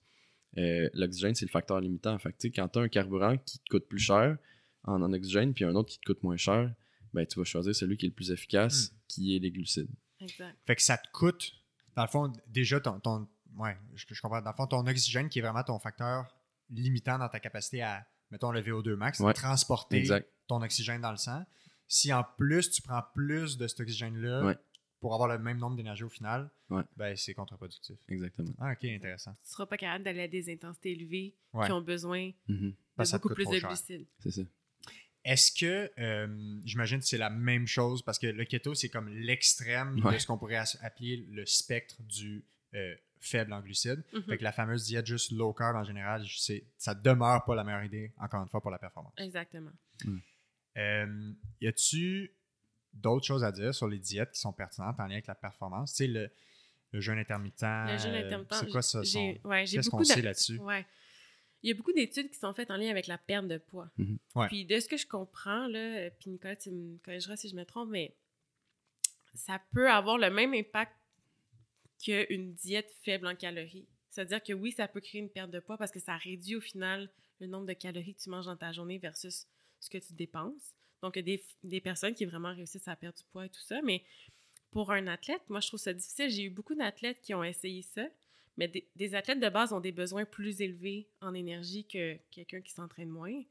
J'avais justement un athlète de, de volleyball qui essayait de faire le jeûne intermittent, mais il avait des besoins qui approchaient 3000 calories. Puis de manger 3000 calories entre midi et 8 heures, C'est très condensé. c'est quand même beaucoup. Puis le, le- le risque, ce que je remarquais, c'est que souvent, ils mangeaient pas suffisamment. Fait que ça peut affecter tes performances. Puis tantôt, on parlait de la répartition des protéines dans ta journée pour Ouais. optimiser ta synthèse musculaire. Mais là, quand c'est ré- réparti sur 8 heures, ben, souvent, ça fait que tu manges des très gros repas pour essayer d'avoir tous tes besoins. Mais là, tu as, trop de protéines. Fait que là, ton corps ne peut pas l'utiliser de façon optimale. Fait que je trouve que ça se prête vraiment moins bien à la population athlétique, personnellement. Ouais. Tu sais, le jeûne intermittent, c'est vraiment. Tu te mets des œillères, tu peux pas manger avant, puis tu peux pas manger après un certain moment, tu sais. Fait que ça. il y a- Pour certaines personnes, ils réussissent à perdre du poids comme ça juste parce qu'ils mangent moins dans Ouais. la journée. Euh, c'est le contraire de l'alimentation intuitive, on s'entend, là, tu sais. Ils, ils se disent, ben, je vais euh, écouter zéro mon corps, je vais juste me permettre de manger Ouais. dans une fenêtre vraiment limitée. Puis comme Eve dit, il y a une certaine quantité maximale de protéines qu'on est capable d'absorber pour un repas. Dépendamment des personnes, ça, la, la courbe, elle, elle- se limite, mettons, à, à partir de comme 40 grammes de protéines. Pas grand-chose qui se passe après ça pour la Mhm. production de muscles. Pour un repas. pour un repas. Mhm. C'est quoi en quantité, ça? Mettons Wow. 40 grammes de protéines, c'est peut-être les... Mettons, euh, l'ingrédient le plus simple, genre du yogourt grec, là, c'est Ouais. peut-être genre euh, deux tasses de yogourt grec. Deux tasses et demie de yogourt grec. Mettons pour euh, du tofu, c'est peut-être un 200, 250 grammes. Est-ce que Mettons les œufs, là, c'est Ouais. 6 grammes de protéines par œuf. Ouais, faut que t'en manges un maudit. Donc, mais, ça serait comme. euh, mais 40 grammes, 6-7, là. c'est trop, tu sais. Tu sais. On est trop, capable ouais, d'atteindre le 40 grammes avec un gros steak. euh, Ouais, mais c'est pas nécessaire. Ben, c'est pas nécessaire. tu sais, à part- Mettons, l'idéal, c'est comme euh, tu sais, scientifiquement, là, 0.3, 0.4 grammes par Ouais. kilo de poids corporel. Ce qui, ce qui tourne en moyenne, là, selon les gens, là, entre 20 à 30 Ouais. grammes. Ok. Fait que des fois, c'est un petit peu moins, des fois, c'est un peu plus, tout dépend Ouais. du gabarit, mais ça tourne autour de ça. Mais Ouais. l'enjeu principal de ce que je comprends, c'est que les gens euh, répartissent mal cet apport-là au courant à de la journée. C'est ça. C'est quoi le rôle des protéines dans, mettons, la synthèse musculaire, dans la performance? Puis pourquoi le fait de les intégrer régulièrement, c'est plus bénéfique pour ça, justement? Ben, ça a été démontré vraiment que pour optimiser la synthèse musculaire, justement, entre 0.3 et 0.4 grammes de, de protéines par kilo par ingestion alimentaire, donc repas, collation, c'était là où est-ce que c'était vraiment le plus optimal. Donc, d'en avoir plus, c'est comme si je le, je le gaspillais. Ouais. Tu sais, quand j'ai quelqu'un qui mange un, un steak de 200-300 grammes, ben, c'est comme s'il en mangeait la moitié, puis l'autre moitié, il le jetait à la poubelle. C'est un peu le- l'exemple Quelqu'un que qui sort de son entraînement puis qui se met Deux une scoop puis deux scoops Ben, c'est là où je m'en allais, Ouais. justement. Tu mets une scoop dans la poubelle. là. Exact, c'est la même chose. Donc, tu aurais avantage à manger ce repas-là divisé en deux ou à prendre ton shake deux- en deux fois différentes dans ta journée pour que ton corps puisse utiliser plus optimalement les protéines. Fait que quand est-ce que la poudre de protéines, mettons, devient intéressant pour combler l'apport en protéines ou quand est-ce que ça peut être utile? C'est jamais nécessaire, dans le sens où c'est très possible d'avoir assez de protéines avec des aliments seulement. Ça, il n'y a aucun doute Ah là-dessus. ouais, hein? Par contre, il y a l'aspect pratique de Mhm. la poudre de protéines. C'est un facile. 25 grammes facile à avoir. Donc, je, je peux m'en passer, mais je peux l'utiliser de façon intelligente aussi si ça fait du sens dans mon, dans mon horaire pour avoir quelque chose, une collation ou, Ouais. par exemple, booster mon déjeuner qui est très pauvre en protéines parce que j'ai pas le goût de manger des œufs Ouais. ou j'ai pas trop de yogourt grec. Mhm. Ben, ça peut être un atout intéressant, mais je vais jamais, jamais recommander à un athlète qui s'achète absolument des, des suppléments de protéines. S'il n'y en a pas dans son alimentation, je vais faire sans, puis on, on a Mhm. plein d'a- d'aliments qui vont très bien faire la job. Est-ce qu'il y a un avantage? Est-ce que les protéines viennent d'aliments complets ou Oui. ça change rien la, la façon que la protéine se rend dans notre estomac, dans notre système digestif? Oui, c'est ça, ça fait une différence. Il y, a, il y a une étude récente, je ne sais pas si tu l'as vu, Nicolas, mais qui comparait l'effet des blancs d'œufs versus un œuf entier euh, sur la synthèse musculaire. Puis je pense que l'œuf entier, euh, là, j'ai pas exactement les, les résultats de l'étude en tête, là, mais ce qui ressortait, c'est que l'œuf entier avait plus de bénéfices, parce, qu'en fait, l'aliment entier, par exemple du saumon, ben, ça vient avec des oméga 3, ça vient Ouais, avec ouais. des fois, ça vient avec des fibres, des bons gras, des... Il n'y a pas juste les protéines qui comptent, c'est tout le reste aussi. Donc, euh, de plus en plus d'études qui démontrent que l'aliment entier serait beaucoup plus bénéfique que de séparer les choses comme Mhm. juste des protéines. Dans le sens que, le- un peu le, le fameux, euh, l'ensemble est meilleur que la somme des parties. là, Absolument. finalement. Ouais, c'est une très bonne, euh, un très bon résumé. C'est une tonne de rien de ma fête, ça aussi. Euh, oui, c'est vrai. Aussi. Euh, est-ce que ça, est-ce que c'est quelque chose qui existe, une bonne et une moins bonne source de protéines? Tu sais, les- quand les gens calculent, ben pas calculent, mais quand les gens pensent justement à leur rapport en protéines, tu sais, le fait de les avoir régulièrement dans la journée, y a-t-il des, des aliments ou des aliments protéinés qui sont moins efficaces ou moins que, que c'est une moins bonne source en tant que telle? Ou c'est quoi des mythes que les gens pensent que ça c'est une bonne source de protéines? Finalement, c'est Ah. pas une bonne source de protéines. Moi, j'entends souvent les avocats pour une raison que j'ignore. Ah, les avocats, c'est une bonne source de protéines, ça. Il n'y a Mais- pas de protéines dans les avocats. C'est du très bon gras, mais Ouais. il n'y a aucune. n'y a pas de protéines. Mais euh, tu sais, il y a aussi tu sais, le- le- la croyance que quand on mange des protéines végétales, ça ne sera pas complet comme Ouais, protéines. ouais, ouais, sais. ça c'est un bon point Gros euh, sujet, à aborder. Mais euh, tu sais, pendant des années, je pense, tu sais, en nutrition, avant que, avant que je gradue, sûrement avant que tu gradues aussi, mais tu sais, on disait, euh, on, excluant moi, là, mais on disait, euh, ah, il faut absolument que tu combines. Non, je pense que je l'ai appris au bac aussi, ouais. Ouais, ouais, la, la Ouais, ouais. complémentarité Ouais, des protéines. C'est ça. Faut que Fallait tu combines au végétales. même repas. Non, non, faut que tu Ah. combines au même repas euh, différentes sources de protéines végétales pour obtenir une protéine complète, genre. Fait que- Ok, parce qu'il y a des, des acides aminés, qui c'est comme des mini parties de protéines, les acides aminés. Ouais. Il y en a qui sont limitants dans certaines sources végétales de protéines. Fait que, mettons, le blé, tu vas avoir un acide aminé qui va être manquant. Puis les légumineuses, tu vas avoir un acide aminé qui va être manquant. Puis là, en combinant les deux au même repas, tu vas avoir une protéine complète Versus les sources animales qui sont plus complètes d'emblée. d'emblée. que c'était ça l'idée, c'était de pour obtenir quelque chose d'équivalent à une source de protéines animale, avec les sources de protéines végétales, tu dois au même repas Ouais. avoir plusieurs compléments pour faire un tout. Ça, finalement, c'est pas vrai. Ben, c'est pas vrai parce qu'au bout d'une journée, si tu as une alimentation équilibrée, les acides aminés vont tous se ramasser à la même place, puis ils vont, ils vont se décomposer ensemble, puis ils vont se recomposer ensemble en protéines complètes. tu sais. OK. Ça va comme. T'as comme plein, plein, plein de petites boules d'un même collier qui vont se ramasser dans, dans un petit sac. Ouais. Puis là, ben, ton corps, il va piger les boules qu'il veut, puis Pour il va des former des, protéines avec. Il Ok. va former des. ouais. Parce que, donc, si je comprends, la protéine en tant que telle, qui est comme la somme de plein de petites billes qui Ouais. sont nos acides aminés, Ouais. c'est pas ça que notre corps utilise, c'est les acides aminés. L'ac- L'acide aminé, pour pouvoir, à partir des, des acides aminés, former, lui, les protéines qu'il veut faire Ouais. pour, genre, mettons, une protéine qui va servir à construire notre ongle, tu sais, ou à Mhm. construire notre bicep, tu sais, quelque chose Ouais. comme ça. Ouais. Puis, c'est quoi des, des, des fois l'erreur que vous voyez le plus, que les gens pensent qu'ils ingèrent des protéines? Tu as parlé des avocats, y a-t-il d'autres choses comme ça fréquemment que les gens pensent que c'est une bonne source? euh, Ah. C'est quoi un exemple de bonne et de comme ça, c'est pas une bonne source de protéines? Ben, L'exemple qui me vient en tête, là, c'est les BCAA. Ok, Ah les, ouais, les ouais, ouais. C'est. Je je suis la défendrice des glucides et celle qui, qui, qui va à l'encontre de tous les BCAA du monde. Ouais. J'en- J'encourage tous mes athlètes à arrêter de prendre ça parce que c'est très, très, très populaire. Ouais. Euh, les gens prennent ça, ils savent même pas c'est quoi. Ouais, Mhm. ben justement, c'est quoi? C'est quoi les BCAA? C'est les acides aminés à chaîne ramifiée. Ces acides aminés, le- c'est la leucine, valine, iso, Isoleucine. qui, à la base, c'est des acides aminés qu'on qu'on sait qui sont. euh, in- ben, ils servent à créer la synthèse musculaire. Donc, les compagnies se sont dit ah, ben, on va créer des poudres de BCAA. Évidemment, ça va aider les gens à prendre la masse musculaire. Mais toutes les études démontrent que ça fait absolument rien sur la synthèse musculaire. Euh, puis l'acide aminé vraiment limitant pour la synthèse musculaire, c'est la leucine. Mais de prendre des BCAA, c'est tout à fait inutile. Les gens payent des sommes immenses d'argent pour prendre ça. Ils savent pas ça sert à Ça coûte quoi. cher, hein? Ça coûte cher, ça sert à rien. Euh, puis la leucine, il y en a suffisamment dans la, la whey, là, la, la protéine que Ouais. tout le monde... le- les gens qui prennent des BCAA, normalement, prennent aussi des protéines. Mm. Ça vient La souvent ensemble. Exactement. Puis là-dedans, il y en a assez de leucine. Donc, de reprendre en plus des BCAA, c'est inutile. Puis la leucine, on peut en trouver aussi dans les aliments, là, dans Mhm. les produits laitiers, il y en a beaucoup, par exemple. Donc, ça, c'est une chose... C'est un autre, un autre message que j'aimerais ça que les gens repartent avec. Donc, ne pas acheter de PCA, c'est pas utile. Euh, C'est pas dangereux, mais ça sert à rien. ça sert à rien. Finalement, vous allez sauver nos portefeuilles. Ouais, exactement.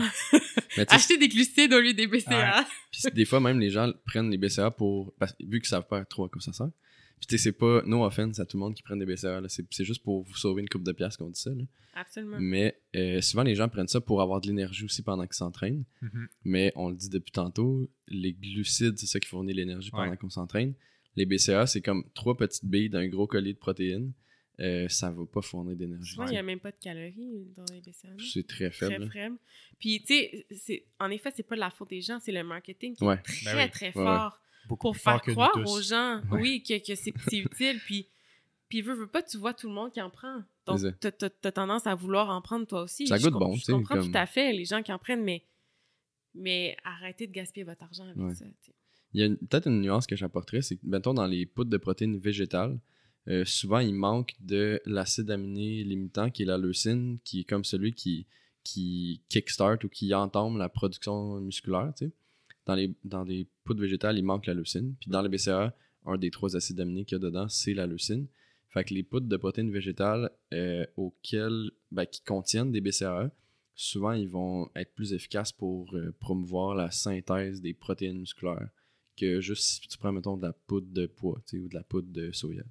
Parce que la leucine est comme inclus dedans. Finalement. Exact. fond, il faudrait juste qu'ils rajoutent de la leucine. Ouais, ouais, On trouve 100%. ça dans quoi, la leucine? C'est partout dans... C'est, mettons, dans les protéines végétales ou dans les autres protéines, il va en avoir? C'est juste dans les acides aminés qui forment... Exactement. Il y en a à différents niveaux dans le... dans- Il y en a dans le maïs. je pense ouais. que le maïs, c'est une des sources. Patate les plus... aussi. Ouais, patate, maïs, c'est une des sources les plus grandes de leucine au niveau végétal. Ouais, mais tu dans la... faut que tu extrais les protéines de patate ou les protéines Exact. de maïs, genre. Mais tu sais, dans... sinon, dans, dans toutes les viandes, Euh, Dans les produits laitiers, il y en a beaucoup, ouais. justement. euh. Fait que finalement, si les gens ont une source variée de protéines, Ouais. ils vont être corrects. Ils n'ont pas besoin de compter la leucine. Ah Non, non, non, pas du tout. pas. Pas du tout. Puis, tu sais, tu as parlé tantôt de la différence entre euh, les protéines végétales, les protéines animales. Mm. Il y a ce fameux mythe que si on est vegan ou végé, on peut pas bien performer, que Mm. ça nuit, qu'on est qu'on va manquer d'énergie, qu'on va manquer de fer, qu'on va manquer de tout. C'est quoi qui est vrai de faux là-dedans? De ce que je comprends, tu peux être vegan, végé, manger très varié, puis avoir absolument tout ce que tu as besoin pour performer. Ouais, exactement. Ben, tu sais, tout ce que tu as besoin, il y a des. idéalement, mettons, ceux qui passent de alimentation omnivore à alimentation végé ou vegan, j'encourage tout le monde à aller voir un ou une nutritionniste pour bien faire les choses, parce que on peut manquer de certaines choses. Sais, mettons que on ne sait pas c'est quoi des protéines, puis on décide de faire la transition. Euh, ça se peut qu'on perde un peu de masse musculaire dans le dans le dans le la proc- Dans le processus. Ouais, dans le processus. Dans le process, c'est quoi le mot français?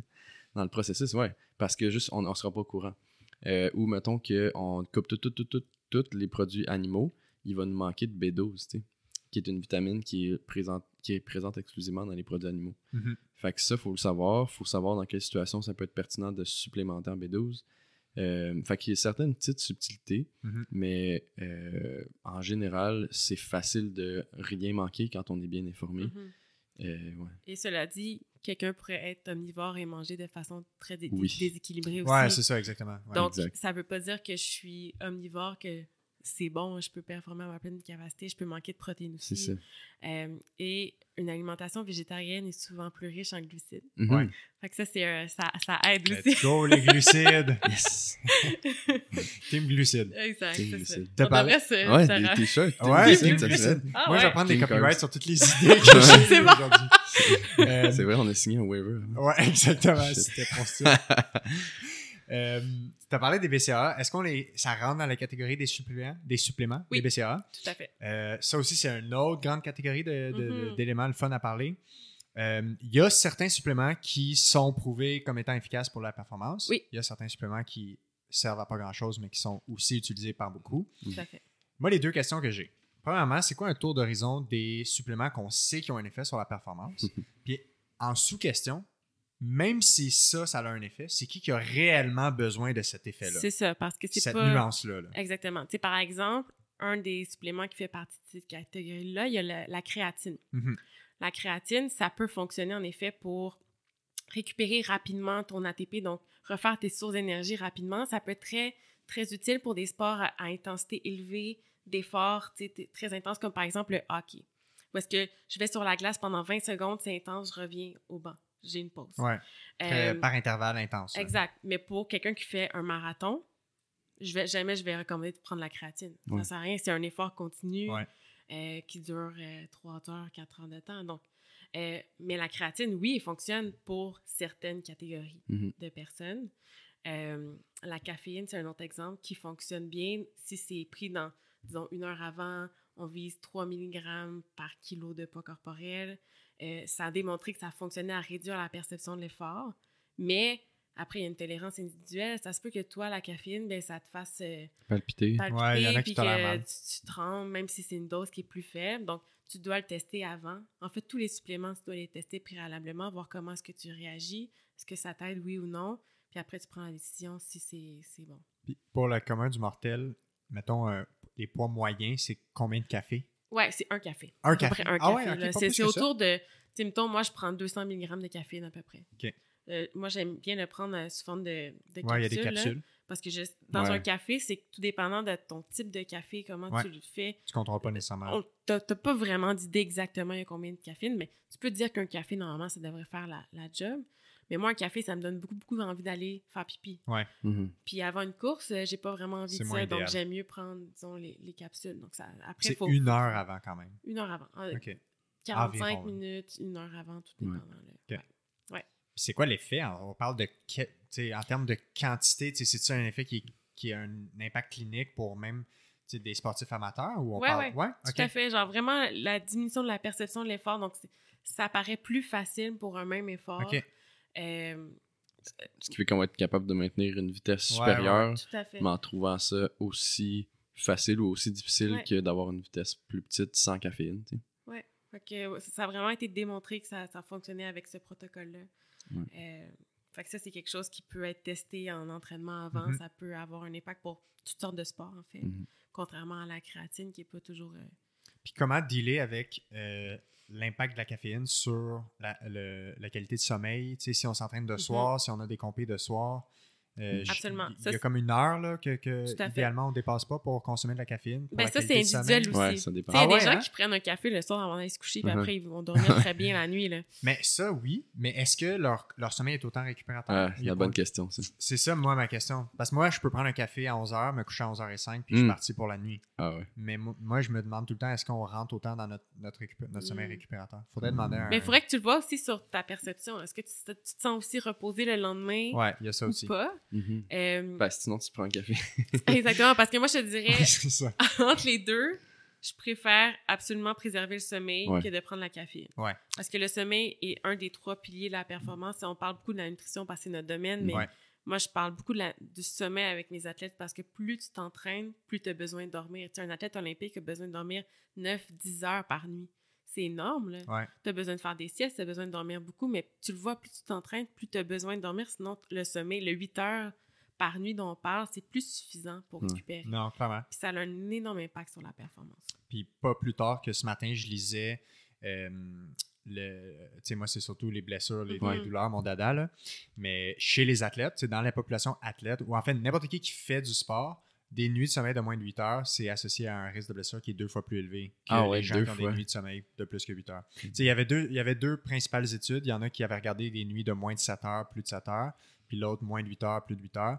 Mais dans les deux cas, c'est deux fois plus de risque de blessure. Ou on voit plus de, on voit deux fois plus de blessures chez les gens qui dorment moins que 8 heures. C'est fou, hein? Fait que Puis c'est à cause, je sais que ça- n'a pas rapport avec la nutrition, mais je suis curieux. Là. Ouais. C'est à cause que on fait des, des décisions mentales qui sont moins wise. c'est vraiment multifactoriel. Ok. Tu sais, Un des éléments, juste globalement, euh, tu ton sommeil est bon pour la récupération de ton Mhm. entraînement, Ouais. mais ton sommeil, c'est aussi ce qui va gérer la réparation de tes bobos, tes blessures. Ouais, ok. les gens, puis l'autre affaire, c'est que si tu manques de sommeil, mettons que t'as- je, je- je l'explique souvent à mes clients en, en métaphore, mettons que tu as, 100 pièces dans ta journée pour gérer tes bobos. Ben, si tu as une mauvaise nuit de sommeil, ben là, tu as 80 pièces pour gérer tes bobos. Hmm. Fait que d'habitude, tes journées, ils te coûtaient 75 pièces, 80 pièces dans la gestion de bobos. Ben là, vu que ton verre, il est plus petit, il déborde Hmm. plus facilement. tu sais. Mm. Fait qu'il y a ça, il y a probablement des erreurs intentionnelles, il y a probablement des erreurs d'entraînement, euh, tu sais, le- le- le- l'activation des muscles ou le, le- la, la perception, la, la présence corporelle, la, la- la Ouais. tension corporelle, tout ça. là. J'imagine même les temps de réaction, tout ça. Ouais, ouais. Fait que ça doit jouer Ouais. là-dessus, mais beaucoup dans la capacité du corps à, à avoir de la résilience par rapport aux blessures au bobo. Hmm. Fait que les gens classiques là, qui sont en, en saison intensive, quand leur sommeil se met à avoir, tu sais, mettons les étudiants athlètes, Ouais, c'est un ouais, enjeu. Là. Tu ils- Toi, tu travailles, ben, toi, tu les vois aussi sûrement à la clinique. Là.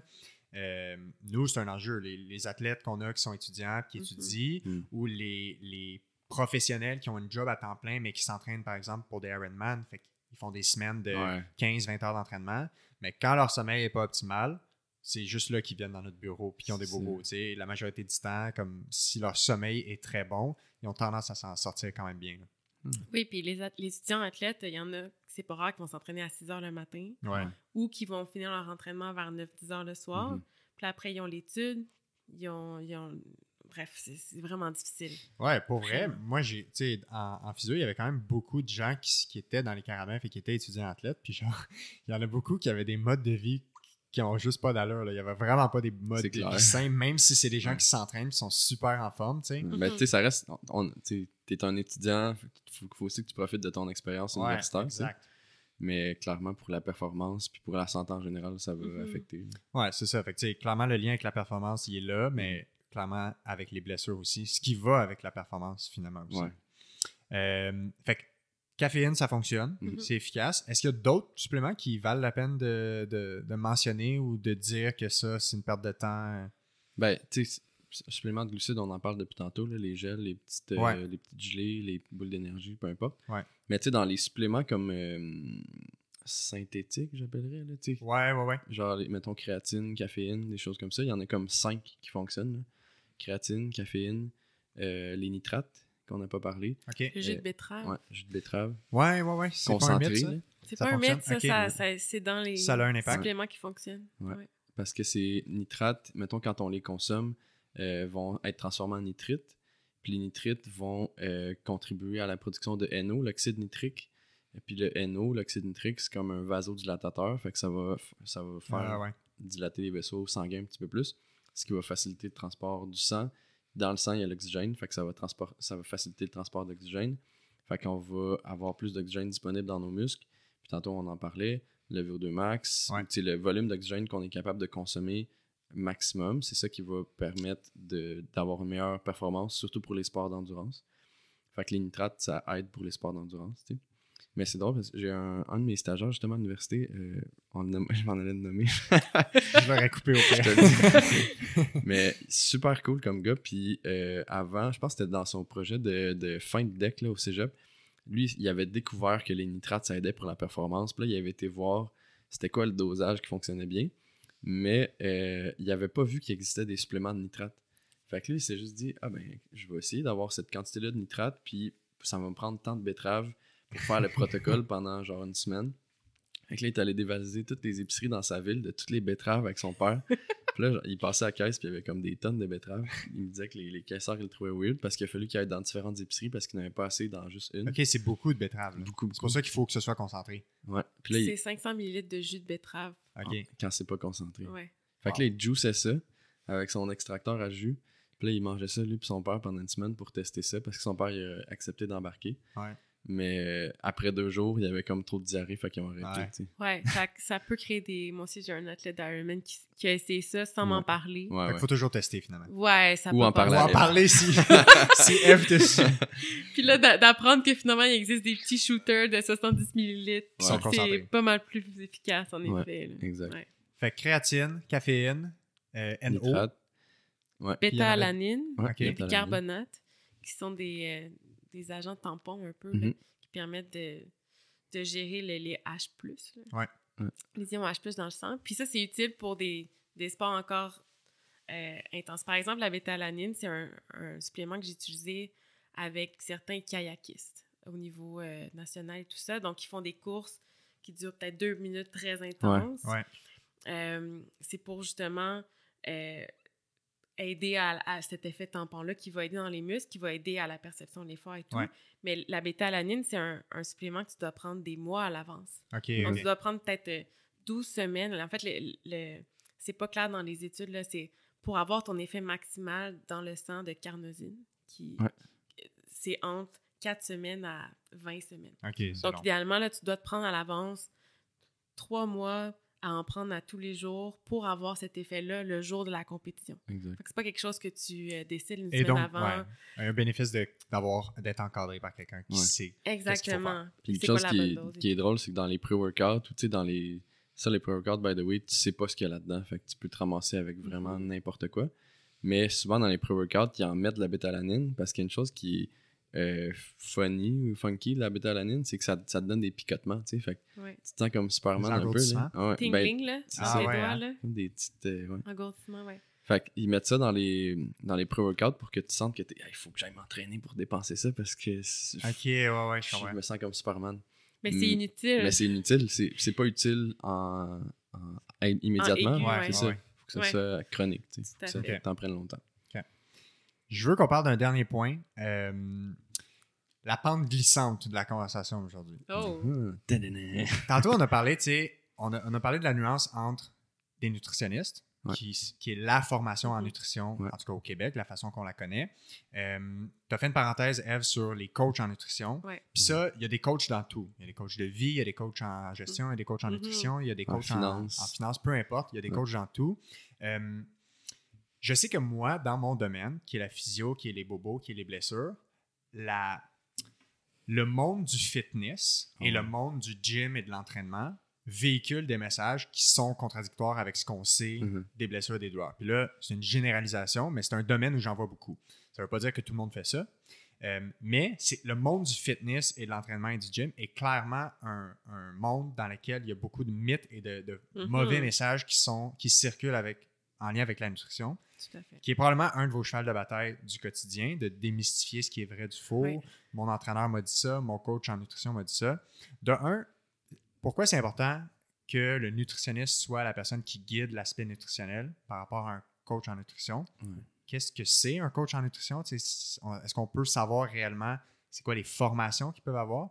Euh, puis, c'est quoi votre c'est quoi le danger que vous voyez, que vous voyez dans, dans ce, ce, Ouais.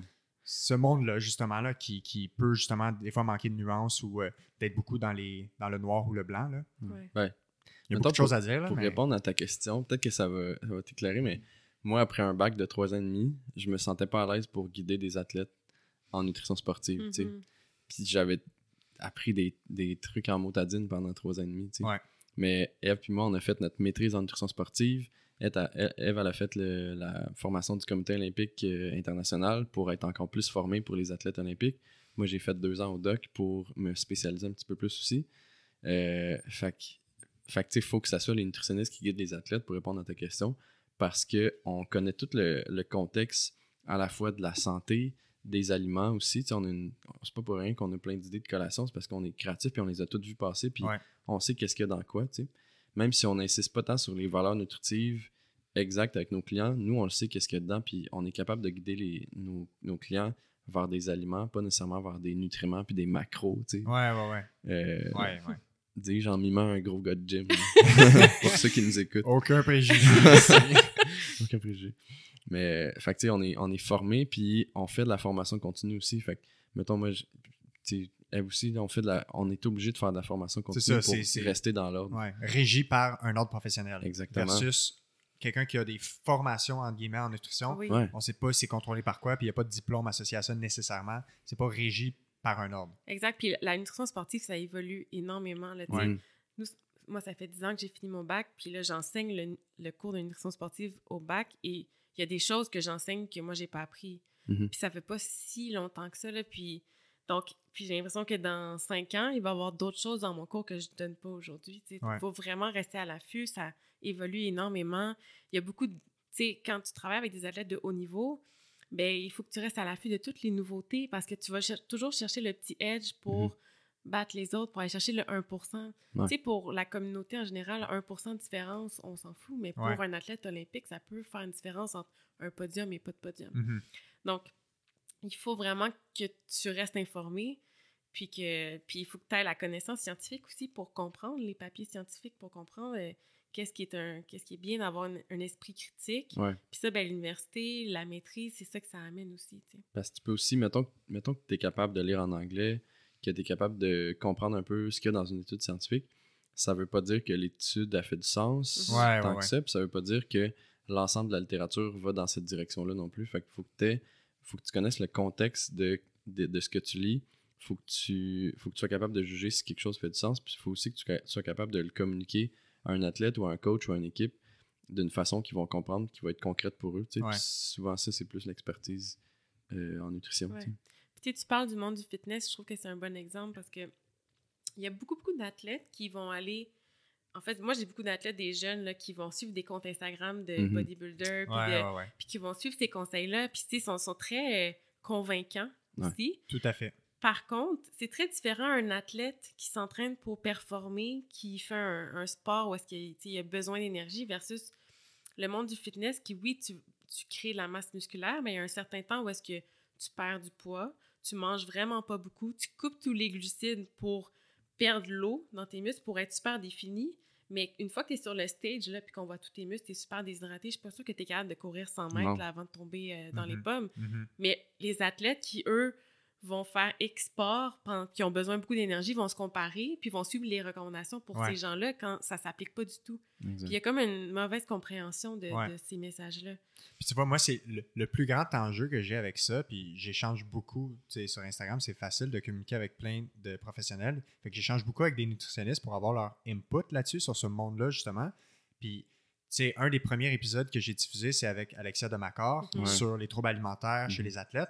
Puis moi, c'est tout le temps ça, la cloche qui sonne dans ma tête quand je vois des histoires de, Ben oui. de photos où on fait la promotion des corps avant-après. Mhm. Voici comment cette personne a atteint des objectifs magnifiques et incroyables. Regarde le avant, le après. Puis la mesure du résultat, c'est une photo. Fait qu'on est Mhm. encore beaucoup sur l'aspect esthétique. Puis, euh, de ce que je comprends de plus en plus, plus on est dans un.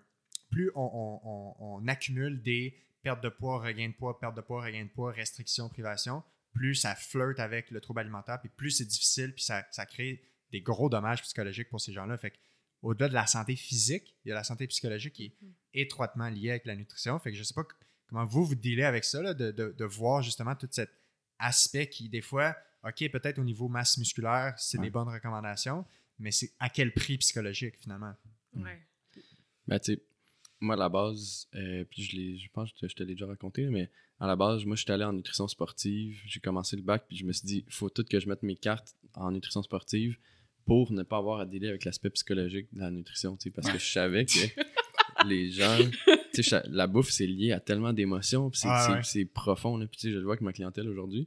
Fait que nutrition sportive, je, vais- je me suis dit, je vais dire à mes athlètes, mange ça, tu vas courir plus vite, pose-toi pas de questions, tu sais, pense pas, puis fais juste de faire ce que je te dis. Puis là, avec justement la formation d'Alexia que j'ai faite en, Ouais. en octobre 2019, euh, j'ai trippé. Puis c'était, elle, c'était euh, trouble alimentaire chez l'athlète. Ouais. Puis c'est comme un peu ça qui m'a éveillé à, aux, relations avec la nourriture, relations fragiles avec la nourriture, les troubles alimentaires chez l'athlète, puis l'impact que les recommandations d'un coach, qu'un nutritionniste pouvait avoir chez un athlète. Puis depuis que j'ai suivi cette formation-là, ça me sert à tous les jours Ouais. avec mes, mes clientèles athlètes ou sportives, mais aussi avec mon monsieur, madame, tout le monde, ma Ginette de 52 ans qui commence à être ménopausée, puis que, tu sais, là, elle voit son corps changer, puis qu'elle trippe pas. Puis, tu sais, Mhm. c'est- c'est vraiment la, la bouffe, puis comment on se sent dans le corps, notre image corporelle, c'est, comme tu dis, c'est étroitement lié. Ouais. Fait qu'on, faut vraiment qu'on aborde ça avec nos clients, puis il faut aussi déconstruire tellement de mythes, puis aussi, un des plus gros mythes, c'est que euh, notre apparence corporelle ou notre poids euh, égale notre, Notre santé. ouais. Qu'on va- que plus ça. on est mince, plus on est en santé. tu sais. Ouais. Mais tu vois, en lien avec ça, euh, les troubles alimentaires puis les problèmes liés à l'image corporelle, c'est étroitement corrélé avec les douleurs chroniques.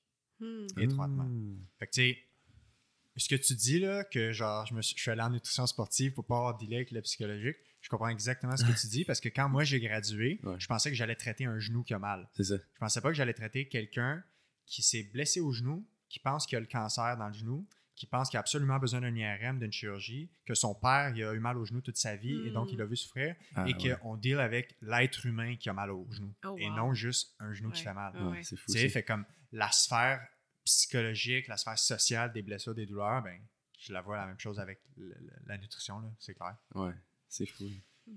Pour conclure, ce serait quoi les. Tu sais, en lien avec le- la petite aparté qu'on vient de faire, euh, y a-tu des choses que les gens doivent avoir en tête? Mettons des gens qui se font, qui reçoivent des conseils en nutrition en ce moment, peu importe c'est qui. Mhm. C'est quoi des petits red flags, là, des petits drapeaux rouges que s'il y a ce genre de discours-là, peut-être que vous n'êtes pas avec la personne qui, qui vous donne les meilleures recommandations.